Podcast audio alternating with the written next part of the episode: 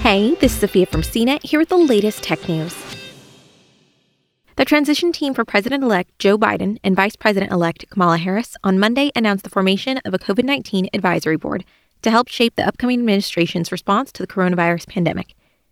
The board consists of 13 public health experts and will be led by co chairs Dr. David Kessler, a former Food and Drug Administration commissioner, Dr. Vivek Murthy, a former U.S. Surgeon General, and Dr. Marcella Nunez Smith, a researcher at Yale University. During a press briefing on Monday, Biden stressed that his administration's COVID 19 action plan would be built on a bedrock of science. He said the advisory board would help build detailed plans to make rapid testing more widely available, ramp up contact tracing efforts, and get vaccines to the most at risk populations.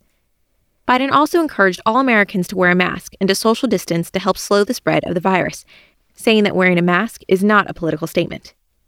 The total number of coronavirus cases in the U.S. is nearing 10 million, with the country reporting over 100,000 new daily COVID 19 cases on multiple days last week. More than 200,000 people have died due to COVID 19 in the U.S., according to data from Johns Hopkins University.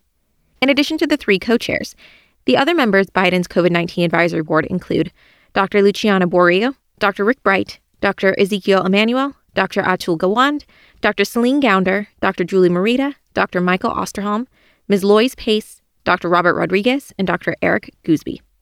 For more of the latest tech news, visit cnet.com.